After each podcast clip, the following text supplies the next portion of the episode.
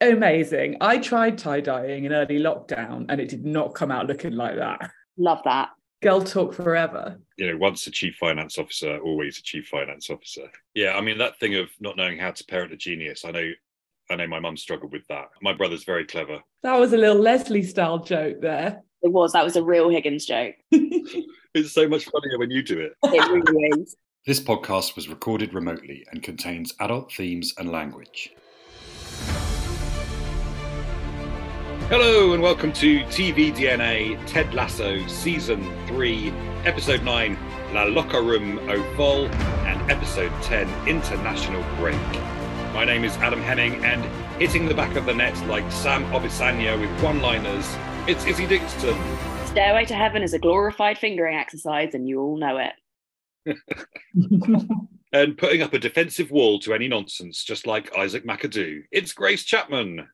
Why, hello, Adam Humming and Isabel Dixon. I changed the E's to U's.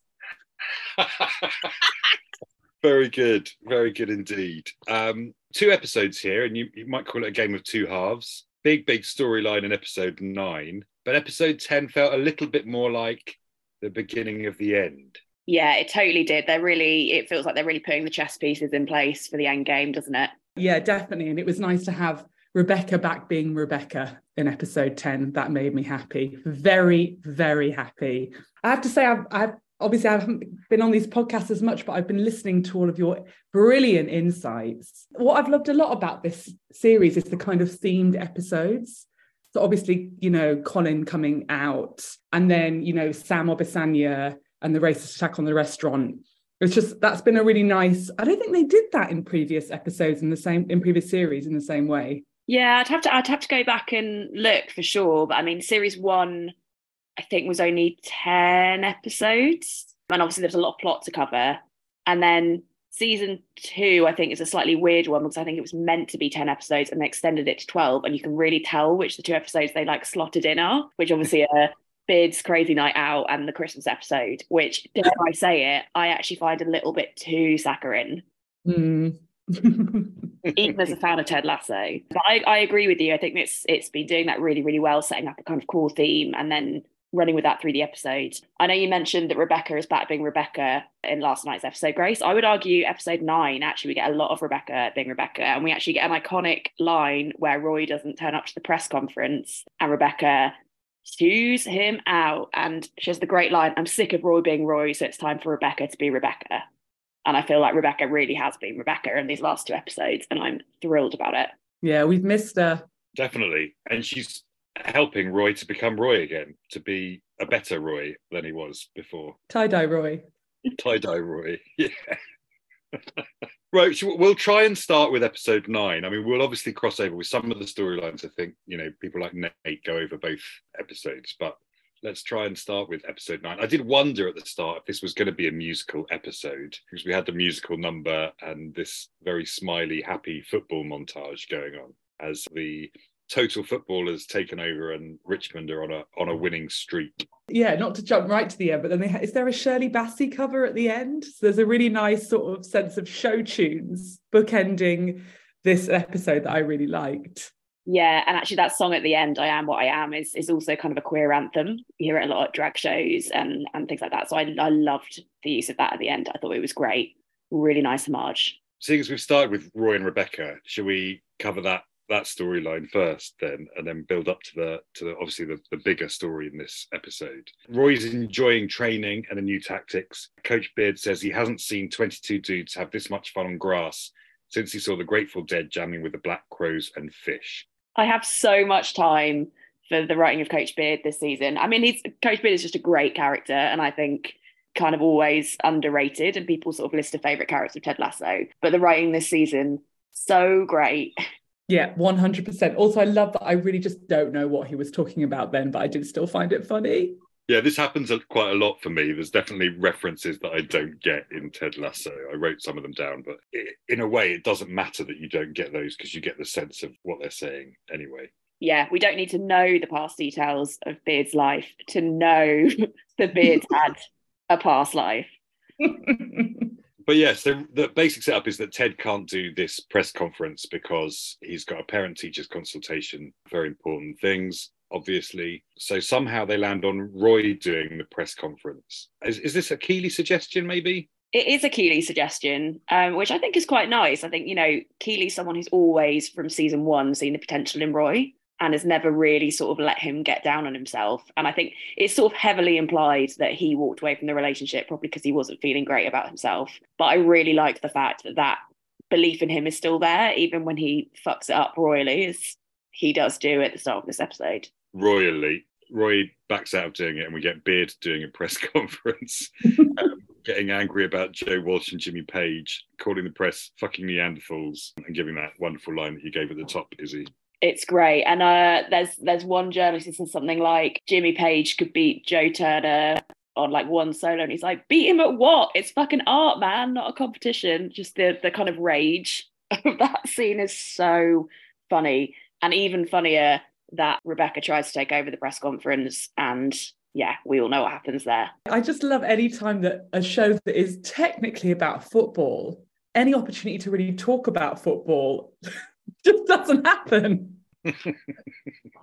But yeah, so then then we get the Rebecca and Roy confrontation, right? And she she says, "You're just going to walk away from everything. Get out of your own way, man. Woe is me is just fucking ponderous." Oh, so good. That line, the delivery. Hannah Waddingham, we don't deserve her. We're between this and Eurovision. It was so good. And I think like when she was saying it, I was like, finally, someone is telling Roy to basically like sort his shit out. And we love Roy a lot for the character that he is, but also he, she's right. He's just stood in his own way.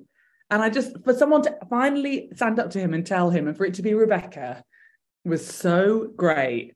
I loved it yeah, it's really good. I love the evolution of Roy of these two episodes and the the slow putting together of the pieces where he starts taking responsibility for the things he's fucked up, which happens over the course of two episodes, which I really like. They really give that some growth. But what I really like about the Roy Rebecca relationship is that I think their dynamic is great. And I I mean everyone loves that scene at the top of season two where he meets her date who she's sort of maybe a bit met about and does the amazing speech about, yeah, he's fine, but what are you doing with someone who's fine? You deserve to feel like you've been struck by fucking lightning, which just going to throw it out there is part of the prophecy for Rebecca this season, mentions lightning. But I, I love their kind of no holds barred, no shit talking dynamic with each other. I think they've built up really beautifully over the last couple of seasons. And yeah, this felt really believable and really great. And it totally worked that it's Rebecca telling him off.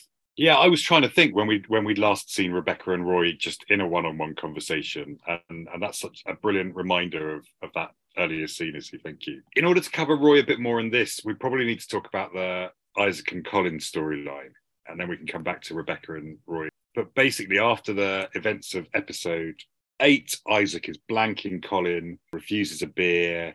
He's just generally being a, a dick about everything and it's affecting his football. He's not playing particularly well either. And we get Colin going to Trent for some advice as well. Yeah, the Trent Colin relationship is one of my new absolute favourite shows in Ted Lasso. It's so lovely. It's just great. I'm here for all of it.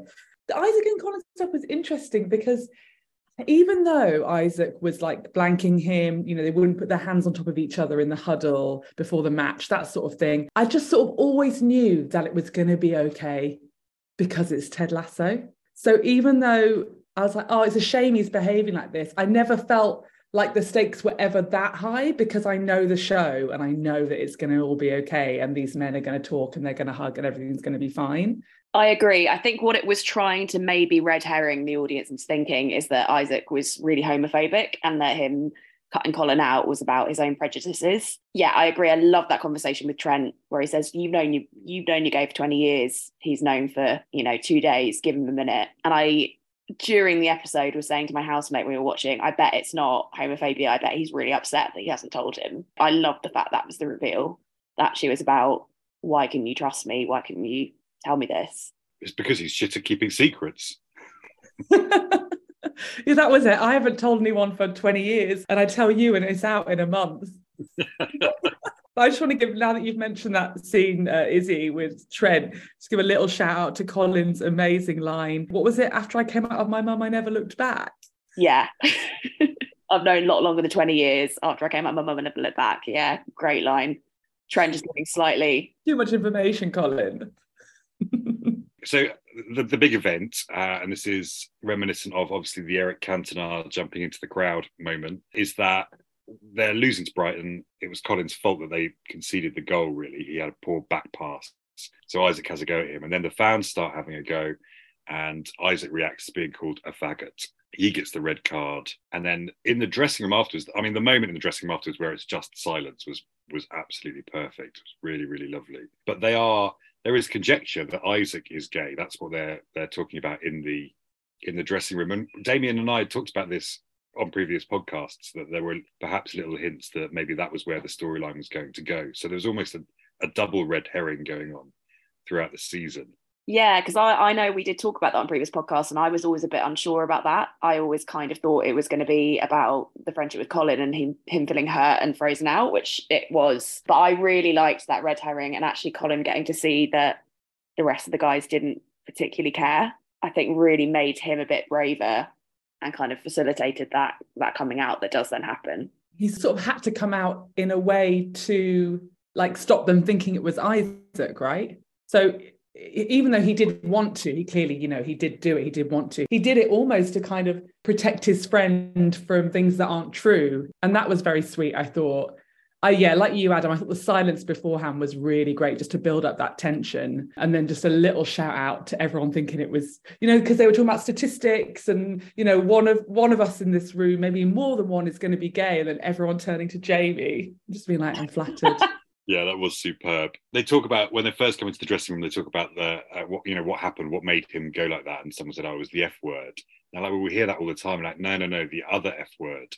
And then Higgins tries to make a joke about it being his dad, who you know, sorry about my dad, which was similar with the, the whole tweet thing a few episodes ago. But it was just like, yeah, read the room, Leslie that's what Ted Lasso is so good at. Is like even in these moments of high tension, which never feel like really, really high in Ted Lasso. They're they're always manageable tension. They just drop in these tiny little jokes along the way that just keep you calm, and it's just masterful. I think the way that they use comedy within it. It's just so so clever. Leslie for life. I love, I mean, another shout out to one of my favourite Leslie moments this week is uh, after Rebecca tries to tackle the press conference on her own, and we just cut straight to her walking out looking embarrassed, and he's just giggling, giggling to himself because she's been asked who her favourite classic rock guitarist is. And we don't see her answer, but Leslie is just giggling that she said the guy from Cream.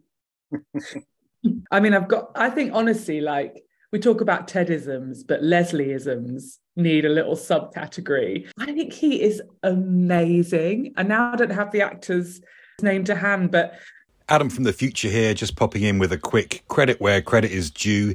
The actor who plays Higgins is, of course, the great Jeremy Swift for me, it's the physical comedy of him dropping a teacup. I don't get over it. When he did it once and then he did it again, I was I had to watch it a few times. It was, you know, he reminds me of. He reminds me of Jerry in Parks and Rec in the way that he is within the story, but also his physical comedy is yes. so good. He's like a it's, it's sometimes it's like clowning. He's so good. I, I totally I'd never seen that comparison, but I totally agree he's only he's not had that much, has he? And he is kind of like one of these peripheral figures. He has been throughout. He's not sort of one of the main players, I don't think, in terms of storylines and plots. But the fact that he's in there every single episode and usually has one or two little gems within each one is is great. My other favorite moment in that dressing room scene was when they're, they're talking about the abuse and, and Jamie Tartt just said, uh, it's just poopy. Oh, anytime Jamie says poopy, can't handle it. His Mancunian accent is unbelievable. It's so good. Poopy. I mean, I could watch and watch Jamie Tartt this season. He's become one of my absolute favourite characters, which I never thought I'd say in season one, but there we are. That's growth. We don't get much Ted across the two episodes, really, but he tells this story after Colin has come out and told them. He's like, "So we call," and they, someone says, "Big whoop." He tells this story about a friend of his who supported a different team, supported the Denver Broncos, and uh, he had to watch the finals all by himself, and he ate loads of snacks whilst he was doing that and all the rest of it. And Ted should have supported him. And it's a really, really beautifully told story. But then he's completely undercut by someone saying, Coach, did you just compare being gay to being a Denver Broncos fan? I loved this. I think there's a really nice mirroring of Leslie trying to make the joke about his dad and then Ted telling this very well meaning but slightly offensive story where he's really trying to make, you know, he's really with the best of intentions trying to make a kind point, but it's like just no, just don't do that. And I do enjoy when he gets called out on it. He immediately goes, "Yep, yes, I did, and I'm regretting that now." Coach Beard just like silently shaking his head.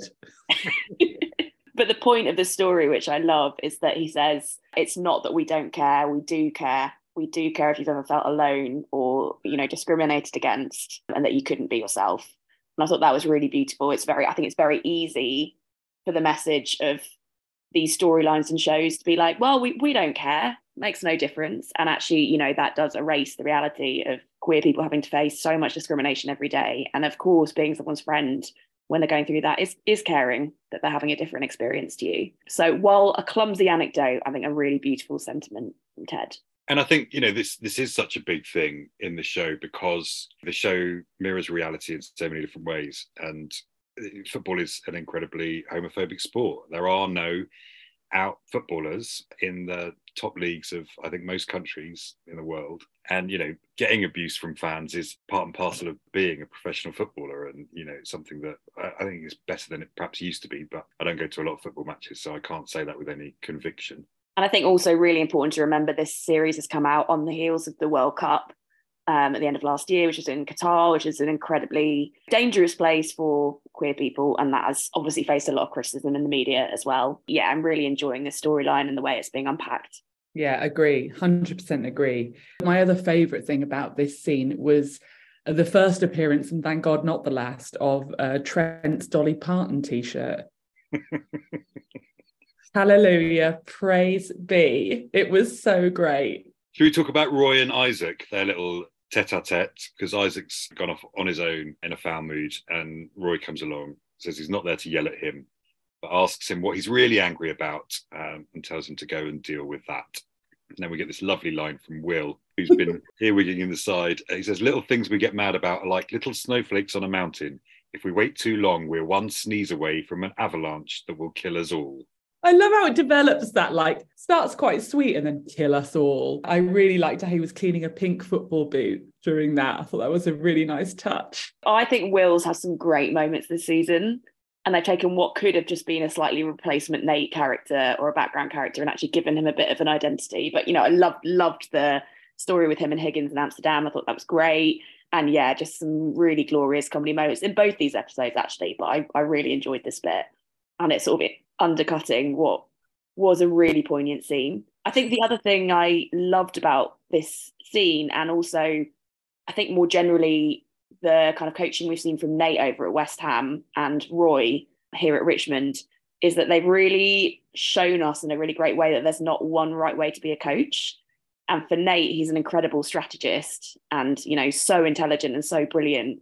But Roy is incredible with people and actually Roy giving advice to Isaac is the sort of catalyst for everything getting fixed at the end. And then he obviously does that incredible press conference, that she'll come on to. I mean, you know, when Ted offers to go and speak to Isaac, Roy's like, if this is about anger, I should probably go speak to him. Yeah, it's lovely. And then, so Colin then had, an, for me anyway, another big revelation as he's walking out with Trent. They're talking about how it could have gone. He says it's the second best way it could have gone.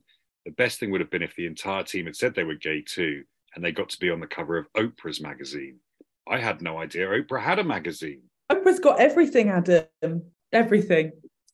you name it, Oprah's got it. There is a really nice moment with Trent at the end of that where he just kind of looks back at the dressing room and he, he, there's kind of this sense that he's impressed by what the team have done and said to each other.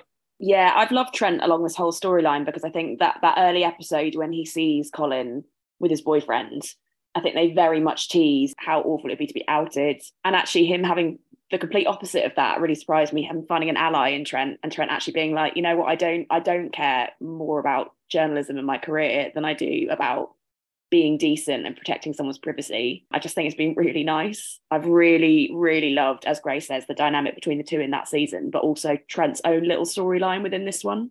I think has been really beautifully carved out. And I'm genuinely excited about the book launch. I feel like Trent's book coming out is going to be like the epilogue. Like we're going to have the final moments, and then there's got to be a little epilogue of Trent's book because it has come the whole way season three, and we're constantly teased about his ideas. He's constantly writing things down, so it's just ever present, isn't it, in the season that he's writing this book? Yeah, it'll be Trent doing a book reading in the pub for May and the fans, and we'll get a Trent monologue, and then there'll be a montage of all the different characters wherever they are in the world. That is an amazing shout, but her full name is Maybe.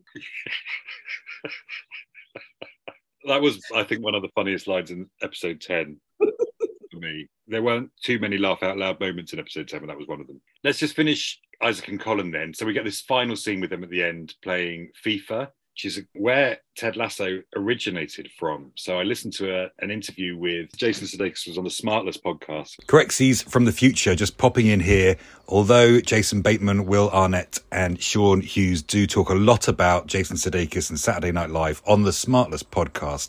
The interview that I was referring to with Jason Sudeikis is from the That Peter Crouch podcast. Uh, and he was basically explaining that the Dutch comedy club that Beard and Ted, uh, Brendan, and Jason were performing in together. Jason bought a, a PlayStation and FIFA so that they all had something to do, and that's where the idea of Ted Lasso came from.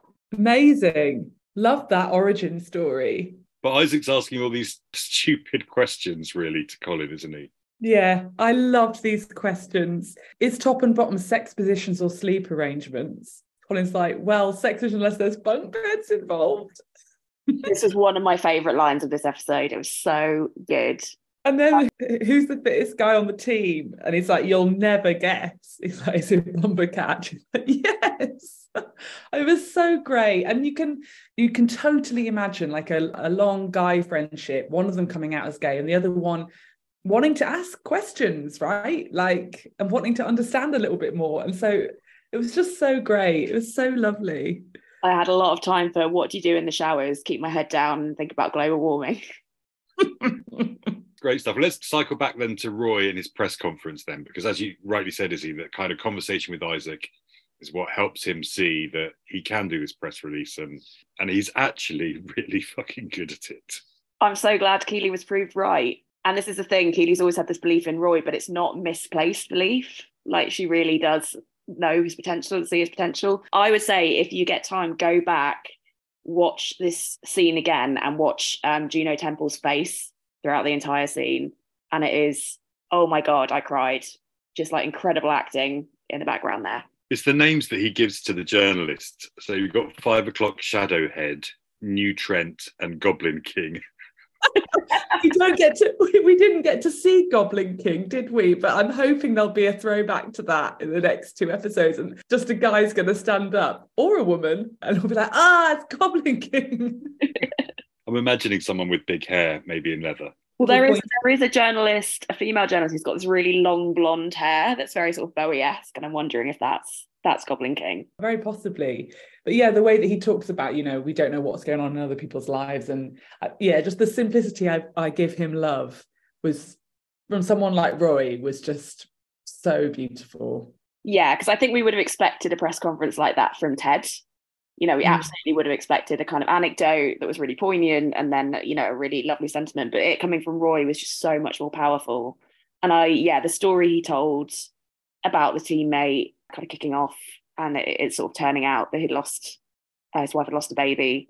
I thought was just so sad but so important and so vulnerable to share. And yeah it was just a really really beautiful scene. And also dealing you know with with what we were talking about earlier about the the abuse that footballers get from from fans and pundits and stuff is that you know just a reminder that they're also people too. Really really brilliant ending to that episode. We've missed one one key Rebecca Roy moment when Rebecca comes down to the changing room and tells him to get his hairy ass into her office. He says, Every single one of you knows my ass isn't hairy, yet none of you spoke up, and I will never forgive you. I actually wrote that line down because it was one of my favourites. Roy's had some, I mean, Roy always has some great lines, but this season has had some brilliant ones. And yeah, that was a favourite this episode. And also just the the fact they keep getting the whistle joke in. He yells a whistle And that was happening at the start of this episode, is great. Was there anything else in episode nine then that we want to cover? Well, I feel like it's quite important in this episode, in in setting up episode ten, is that Keeley's not heard from Jack. So there's a little uh, little chat where she says, "You know how you should never double text," and then shows Rebecca her phone, and Rebecca goes, "Oh, that's so much blue." As she says to Ted, she's not heartbroken; she's just heart bent. Mm, so nice, and also we get some really nice, like like you say, it felt like there was almost, this, these two episodes were a little bit like part one and part two. You know, a lot of the growth happened over the two episodes. We got a lovely little bits of Nate and Jade as well that I really liked. And even though I found the first bit of their relationship, I was like, mm, not sure. Now I'm I'm all in. I think it's lovely. I absolutely loved Jade meeting Rupert was a highlight highlight for me, and especially the line, "It's worthwhile to meet you." he seemed wealthy, but also nice like. and this is this is a bit of a weird one, right? Because we don't fully know the story that that happens between these two episodes. I mean, I found the storyline with Rupert in episode nine really creepy, where he's kind of meets Jade and is maybe like slightly hitting on her, being quite smarmy. And when that doesn't work, he's clearly trying to sabotage the relationship and sort of bring Nate over to the dark side. And yeah, they have this boys' night out. And when it becomes very obvious that it's Rupert and Nate and a couple of glamorous models, Nate leaves and goes to Jade's house instead. But then by episode 10, Nate is suddenly not working for West Ham anymore. And it's sort of left to us to fill in the the blanks there of what's happened. Yeah, not just Nate, but Miss Cakes too. Placed by Miss Bread. I hope we're going to see Miss Cakes again. Yeah, she's been a great character. But it is it is really interesting because there was some really weird power play going on in episode nine and I was convinced the episode was going to spiral to Rupert hitting on Jade and Nate freaking out and maybe not having the best reaction to it, not siding with his girlfriend. And I'm really glad it didn't go in that direction, actually. I think that would have been quite predictable. But yeah, just some really gross power play from Rupert and really interesting evolution of that character from episode nine, where he's really trying to pull all the strings, to episode 10, where we almost get a little bit of a sense that he's he's just kind of as lost as as Nate, really. Yeah, and before getting to Nate, I just want to say that I think for Rupert, it's a case of you can't have your Miss Cakes and go to a private room with with two glamorous models. No, absolutely not. You can't. But yeah, I think the Rupert stuff, I found he's such a good villain. And them trying to give him like this softer element to him of his child and all that. But then when I was like, why, why are we learning this? I don't care. Go away, Rupert. But then I think what Ted says at the start of episode 10, he says, I, like all humans, contain multitudes. Am I right? And I thought that maybe set up the episode for Rupert for us.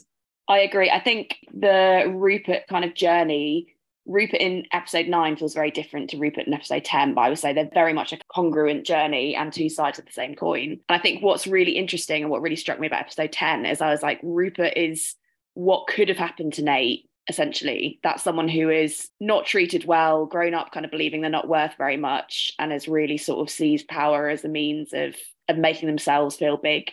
Or just had a lifetime of making shitty decisions at the expense of other people and Nate has sort of chooses a different path at the end of episode nine. And I think it's quite interesting that it's the first time we see Rupert almost have a little bit of regret. It does feel like the stuff with Rebecca in episode 10 isn't just power play, it's sort of him remembering what actual love and being respected and you know by someone else feels like and slightly regretting his own decisions and I, I quite enjoyed that yeah, I mean, I got the sense that he realized that Rebecca is really the only one that truly knows him. Yeah, completely. They had to soften Rupert a little bit for there to be any chance of us believing that at the end of that scene in episode 10 that Rebecca might go back to him. I didn't buy it for a, a second that she would ever have done that. Thankfully, she didn't, but I think that was kind of one of the reasons they tried to make him a little bit more human. Yeah, I mean, look, if he's too, if he's just completely one dimensional villain, there's no real reason to believe that they were in love in the first place. You know, a lot of a lot of the whole storyline of Ted Lasso doesn't make a lot of sense. And actually, it was great seeing a bit of vulnerability and being like, this man is very charming. He's kind of got everything he has ever wanted, but at what cost, really? No one really knows who he is as a person. And I do think there's a really interesting sort of dynamic where he's almost leading Nate down a dark path, and Nate stops and goes, Actually, I'm not sure I want this. Yeah. Yeah. Rupert's only 99% asshole. Let's talk about Rupert and Rebecca then in episode 10 and that whole Edwin Akufo storyline. Edwin Akufo is back in town, and this time, rather than an African football team that he's bought, he wants to buy all of the best football teams and put them in a super league where they will all earn incredible amounts of money. And I don't know how you, much you know about this, but this has been a, a, something that was touted maybe a year ago, and that there was going to be a European Super League, and there was about half a dozen English clubs, Spanish clubs, Italian clubs, all threatening to break away from their domestic football leagues and join this Super League. And the main thing would be that it would be a closed shop. There'd be no promotion and relegation. Largely due to fan backlash, the whole thing had was scrapped. So that's the inspiration behind this storyline. Yeah, um, a couple of friends definitely went to some protests outside Arsenal, which I enjoyed. But yeah, I, I had I had some sense of it, but I think Rebecca did a great job at summing it all up for us. So I didn't need to do any football splaining then. do you know what was great? As someone who does not really watch or follow football, I loved this speech. I was just like, yes, Rebecca. I wanted to give her a big round of applause. So, you know, great job, great writing there. But she really did articulate very well why this is a bad idea. Yeah, and it's again, it's that sense of her. The build up to this is all about her being. She just there as as the token woman in this boardroom? And they are all these hideous old boys who are the sorts of people who run football clubs, unfortunately. We get that scene with her looking at herself in the mirror and seeing her, her young self and doing the, the kind of lion pose. And then Keeley tells her that they were all little boys once. So she imagines them all as, as little boys and then is able to, to unleash. I adored that. It actually made me quite emotional how much I just loved that scene. I just thought it was so clever, her looking around the room and seeing this bunch of little boys and then just launching into this incredible monologue what a way to take up space. I loved it. And the the sort of lion pose, the lion roaring, which with Hannah Waddingham's facial features is just pure joy. I feel like she's mentioned that in the past that she did that. Did that come up in previous series or am I completely imagining it? I think it has come up before. And there's also obviously the brilliant bit in season one, maybe like one of the very early episodes, um, maybe like episode two, where Keeley does the would you rather be a lion or a panda? And she very adamantly is like a lion. Obviously, you'd want to be a lion. So I feel like that's a really nice little three line there. Speaking of lions, uh, if you can hear a jingling bell, that's my cat. Uh, he just recently went on a killing spree with birds, so now he's got the bell on his collar. How embarrassing! there was a little bit of comedy with uh, the Russian football owner not being able to get out the door. yeah, I love that. No, you have to pull it. No, it's it. No, you need to pull. No, need to pull it. It went on for so long. It was so good. Um, I only wrote down the, the start of Rebecca's speech, but I think she says, well, maybe not the start. She says at one point, just because we own these teams doesn't mean they belong to us. But what makes it all all the better is that we're watching this whilst hearing Nate playing the violin, and then it's cut through with uh, pictures of the squad watching the match between Mexico and Canada, and Jamie Tartt wearing the number 24 for Sam Obisanya, who's not been picked for Nigeria on the international break. Yeah, Akufo is just obsessed with Sam. And so he's like, I'm going to buy a Nigerian restaurant up the road from you. I'm going to make sure you never get onto the Nigerian team. Like, it's just, he's a weird, weird guy. But yeah, loved Jamie's nod to Sam and also loved Van Damme and Dani Rojas playing on opposites, uh, played for Mexico and Canada respectively. And Dani Rojas just going slightly feral. I know because he's such a, a, a, smiley, joyful man all the time. So for him to go quite menacing was just so good. And obviously the crisp crunching moment, sunglasses on. Oh, I loved it. So good. I wrote down Darth Rojas. he also had the moment with the socks in episode nine where he talked about pairing up dirty socks. Just because they're dirty doesn't mean they don't deserve to have a friend. Classic Dani. I mean, we're all friends with Rashad. I, I, just love the low key bullying of Rashad in the yeah, and it comes back in the hairy ass moment, doesn't it? Where yeah. Uh, Roy has his little speech, and then Isaac says, "He's right. We're all cowards." She was talking about Rashad. so, talking about Edwin Akufo, do you remember his his previous appearance and why he's so anti Sam Obisanya? he wanted Sam to join a sort of um, elite football club that he was setting up. Is that right? There was like a kind of Nigerian club he wanted to set up, and he wanted to get Sam to join. And Sam Yeah. turned down the offer. It was a team in Morocco, and he wanted all the best African players to be in that team. And, and Sam said he had more more still to do in Richmond, so turned him down. But yeah, I had, I had to look it up to remember exactly why why he was so upset with Sam. Yeah, unhealthily so. Let's go back to I don't know where to go back to. Why don't we celebrate Uncle Day? I love this. Also, as an auntie, I do think there's an injustice that there is not Auntie and Uncle Days. I agree. The best thing about this was that Phoebe was back. I mean, ultimately, my number one favorite character in the whole show. Not seen for a, a long, long time. Not been enough Phoebe this season. I love Phoebe. I mean, she's business savvy, right? All she has to do is follow footballers around and she'd be a millionaire. Also, I just want to give a shout out to the quality of her tie dyeing. Amazing. I tried tie dyeing in early lockdown and it did not come out looking like that. It's, great. And uh, I love, I mean, I am really happy that we meet Roy's sister, the new character. So that was great. And really enjoyed her inviting Jamie Tartt for the reason that he's your best friend. You talk about him all the time. also, great casting for the sister that exactly the same eyebrows as Roy. It was amazing. But yeah, Jamie Tartt walking in and clearly not I wouldn't say he was flirting with Roy's sister, but just just the initial he had a he just turned the charm offensive up by 25% and Roy Roy's absolute outrage. He says, "I will cut your eyes out." It's a great Um, end to that scene. But Jamie's bought Roy an Uncle Day gift, and it's his England kit from the 2014 World Cup. But he's changed the E in his surname to a U, and Roy just is like, "I love it." And yeah, Phoebe gets a quid out of him. He says, I didn't even say anything. And she says, Yeah, but you made me think it. I love as well the how how what audiences watching it would come to that joke at different times. Like someone would come to it immediately, someone would come to it with Phoebe, and it's just such a lovely, like drawn out payoff. It was great. It was a lovely uh, Peaky Blinders moment, right? When Roy, wearing his red, orange, and yellow tie dye t shirt, comes into the football stadium and we get the red right hand music and just everyone's reactions to him wearing this shirt. A mixture of horror, confusion, and hilarity, I think. Yeah, I love the slight slow mo feel of people just looking round in absolute shock. And Jason Sudeikis does a perfect triple take when he sees him.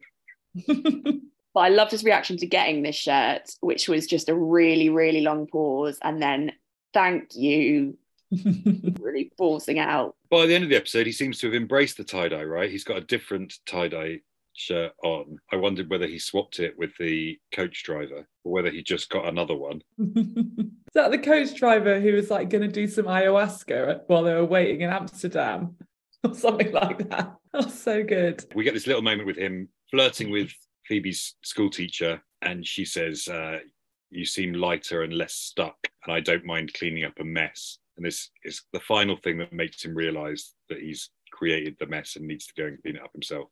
Yeah. Also, I, I don't know about. I don't mind cleaning up a mess. How whether that's great flirting. I mean, if someone said that to me, I'd be like, "Well, this is red flags on both our parts." She says it herself, doesn't she? Smooth move, fuckwitch. Fuck which, and then she's like, "Come on, children." She's great. I really like Phoebe's teacher. And I also love the fact he didn't know her first name, which she's like, You can call me by my first name. He just looks blank. She's like, You don't know what it is.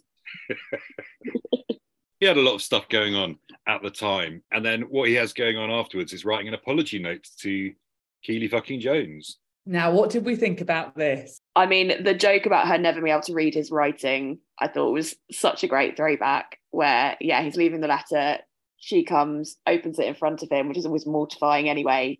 But just the, yeah, no, I still can't read your writing, and having him read it was great. And I particularly enjoyed the yours, Roy Kent, XOXO. You're the only one. I. Well, I didn't want to assume. Roy's got such a soft centre. That XOXO is just a, a sign of that. I thought it was really lovely, but I don't know. Kind of feel like it was a bit soon. I might have liked it maybe maybe just to draw out one more episode. I feel like Keeley obviously is on this journey of self-discovery and I really don't think Roy has worked out what he's angry about and I think if that letter was the lightning that Keeley was looking for, I'm going to be annoyed. Agreed. I feel like they've brought it in here because there's another twist to this story before the end. It just feels too soon. I think you're right. I mean, I'm hoping because I am at heart a Keeley and Roy fan. I'm hoping that it's not that they're gonna in the next episode realize actually it's it's run its course and you know they're gonna have a very like amicable and adult breakup as opposed to the one they've had previously.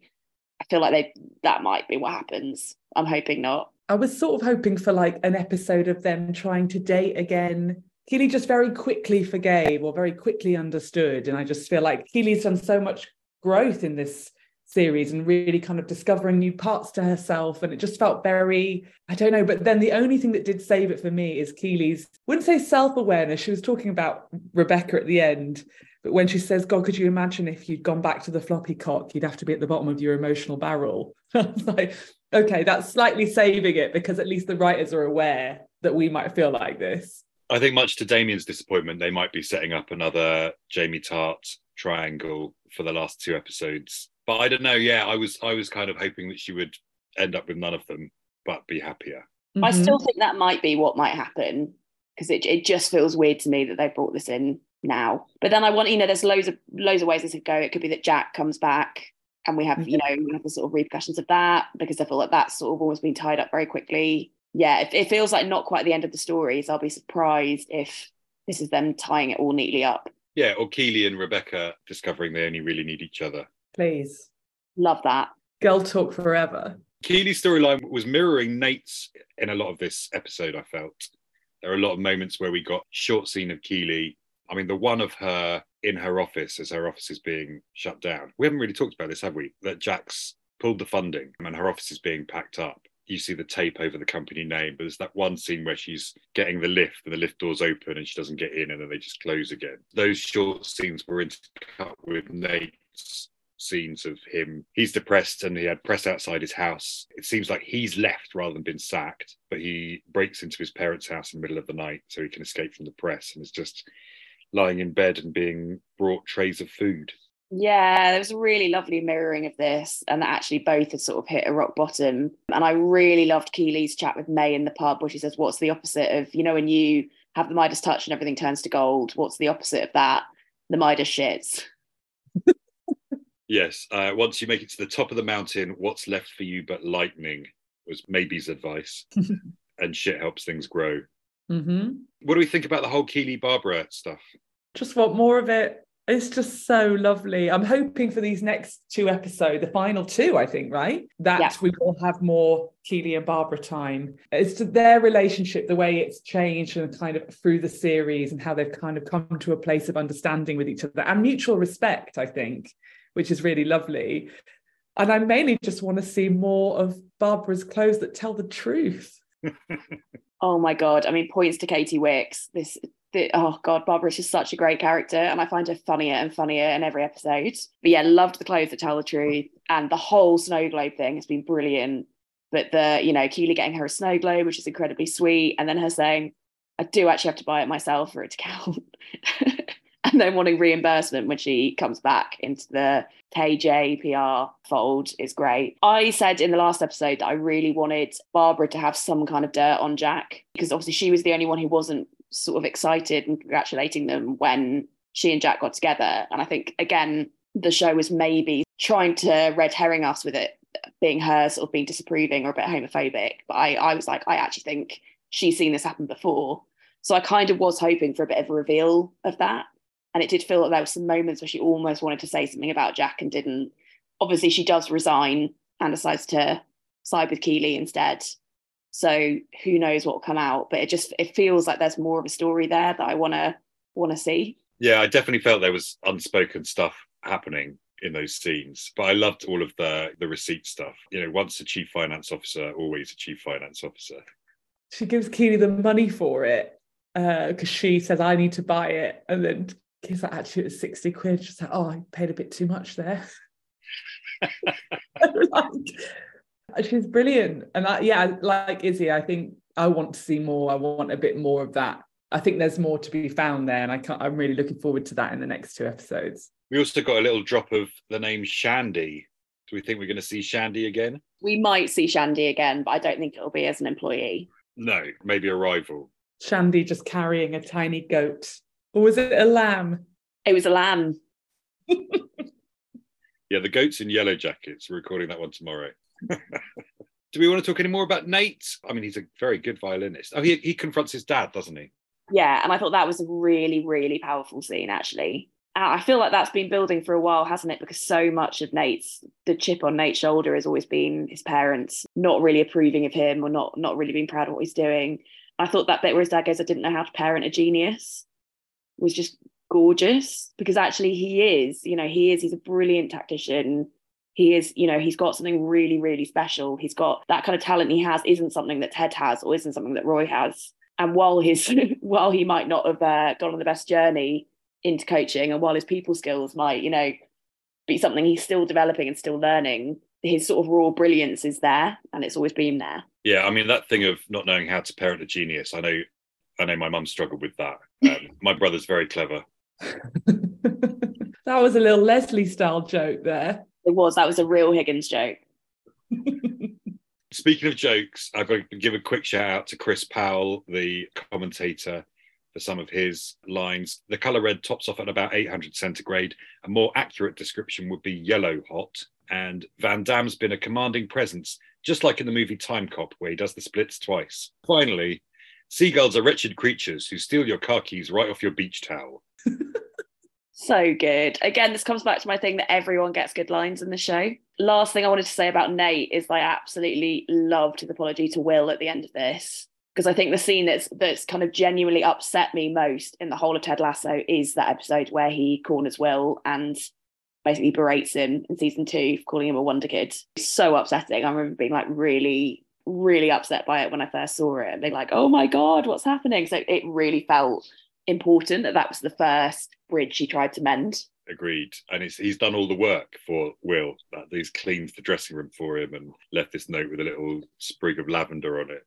He is crafty, Nate. He is very crafty, but it's it's going to happen in order, you know. Like he he sort of wronged these people, and he's sort of going through the motions of making all those things right. And Ted obviously is the biggest one that I think you know we'll see in episode twelve. Damien had a little theory about that earlier on in the podcast about how that scene would play out.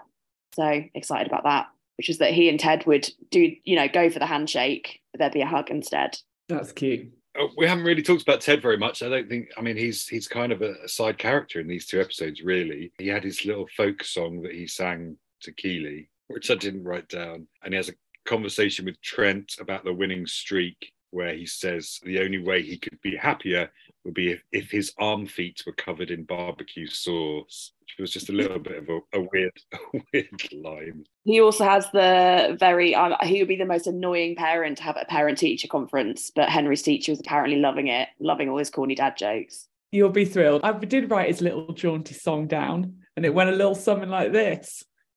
Um, I'm heart bent in my apartment because all you left was your fart scent. it's so much funnier when you do it. It really is. I also love the fact he gives he gives Keeley 40 quid because he he comes in with biscuits for her, but he hasn't actually had time to make the biscuits, didn't know she was going to be there. So she opens it and there's two 20 pound notes. I mean, I'd take 40 quid over those dry biscuits. Yeah, I think Rebecca got short change, to be honest with you. She needed that 40 quid, didn't she, to give to Barbara? Oh my God, you're right. You knew what she needed. I mean, it was 60 quid, but you know, every little helps. that was the difference, wasn't it? She gave her 20 quid at first and she said, oh, it was 60 quid. Uh, it the it's the other way around. Barbara gives it to her. Doesn't work at all, does it? That's so oh, yeah. such a good theory. That literally doesn't work at all. No, the opposite. She's got loads of money now, Keeley, loads of cash. Well, we were willing it to work. I mean, you say that the end of this episode obviously we get some some tying up of some big threads so firstly there's rebecca and rupert rupert tries to kiss rebecca she says no very emphatically and leaves and we sort of this this whole storyline this season which i know has like slightly annoyed some of us about her really wanting richmond to win because she really wants to beat rupert that was a really nice close of that after sort of several episodes where actually she doesn't want them to win because she wants to beat Rupert anymore. She wants them to win because she wants them to win. I thought that was really glorious. And then the other big, big sort of summing up that happens is that Rebecca gives Keeley the funding for the PR firm. So it's not going to go under because Jack's pulled her funding. Rebecca's now investing in it. So we've got two episodes left, as we mentioned earlier. I think we, we've already sort of talked about Trent's book. Uh, we talked about maybe characters like Shandy. I wonder whether we'll see Zava again. Damien's convinced Zava will make a return. I'd also quite like to see Sassy back for an episode, maybe to help Ted with a key decision. But I think the big thing is the is the prophecy, right? That you mentioned right the top of this, Izzi, that Rebecca's prophecy. Can you remember what any of the rest of it was? So most of it's happened. There was a green matchbook. There was the shite in Nining armor. There was her falling upside down and falling into water. And obviously there's the thing about being a mother, so we don't know don't know yet where that's going to come up. But there was the thing about uh, lightning does come up in the prophecy. I can't remember the exact wording. And I immediately was like, this has got to link back to what Roy said in season two about you deserve to feel like me struck by fucking lightning. I feel like something's going to come in. So I think we might see the return of Mr. Amsterdam guy. I think that's a possibility. Or there'll be a kind of interesting twist where she does end up alone, but in a really sort of a way that makes sense with the with the prophecy and the way it's been told so far. Yeah, there was that little flirt with Sam, wasn't there, in episode 10, where there was those little mini punches, which kind of kept that just simmering along. But I mean, look, like you, Izzi, I'd really like Rebecca to board her Dutch barge again. And that's every innuendo intended. So I also think Jack might make a return. There's something with that storyline feels like not quite done yet. I think she might come in for one last villainous thing. Who knows? But I did think that was really interesting is when Keeley did actually get a text from Jack that said, I know it's so fucked. I'm so sorry. The board, you know, the board went ahead. I couldn't do anything. So she's very much what she'd done, what she did in the earlier episode and sort of blamed it on other people in the company that she's had no say, which we know isn't really what's happened. And fundamentally, I mean, really, it's called Ted Lasso. What do we think is going to happen to Ted? is he going to stick around? Is he going to leave and go back to his family? I think that's the two that those are the things right? Yeah i think he's almost certainly going to finish this season on some sort of a high and decide that that's enough he's he's ready to go. And maybe it is you know maybe nate leaving west ham is paving the way for him taking over at richmond once you know he's mending his fences with will. Maybe he needs to mend his fence with Beard. Clearly, he needs to mend a fence with Beard because Beard's throwing axes at pictures of him. Oh, I'd forgotten that bit. 17 axes. That is going to be heavy for her. 17 axes. Said, Are they all in the country with you? And he's like, Oh, yeah, I couldn't be in a different country to any of them. so that's where I think Nate's going. Yeah. Mm. And I think Ted will vacate the coach position and hand over to Nate. It's what I've always said I think will happen. I like that. I'll buy that. Grand. Well, if you want to let us know what you'd like to see in the final two episodes of Ted Lasso, you can do that on the social medias. We are at TVDNA Pod on Facebook, Twitter, and Instagram. Or you can email tvdnapod at gmail.com and we will pick up your suggestions or thoughts there. Please do uh, leave us a rating and review. Really great response to these Ted Lasso episodes so far. So thank you very much to everyone who's listened. And we look forward to bringing you the final podcast covering episodes 11 and 12 of the final season of Ted Lasso. Any favourite lines you want to leave us on? I mean, I've really got to give points to, I know I've said it before, but I'm sick of Roy being Roy, so it's time for Rebecca to be Rebecca. I want to give a little shout out to Higgins's Jazz Jam Band, the directors of Beeb Operations. Oh, so good. And I just have to, this is actually just reminded my favourite back and forth of the two episodes, which was when Ted is talking about the um, so you say it shows up once a month and it never skips a month, only if you're pregnant. Well, shucks, I've got to check out this wine delivery service. Sounds like a real corker. Just want to flag. Oh, damn it. I was going to do that. You do it because we spoke over each other. No, you do it. Royally. Uh, I can't do it now. we fucked it. We fucked it. Move on. Adam, I think you're on a delay because you were your uh, your laugh was very late then, and I just thought I'd made an absolute clanger. Um, what are they called? Uh, oh, it's the Jason Bateman and um, podcast that's called. Uh, wait, wait, that there are other podcasts. you can't have your miss cakes, and I can't finish it he says, um, I like, I like, oh, beep bop, beep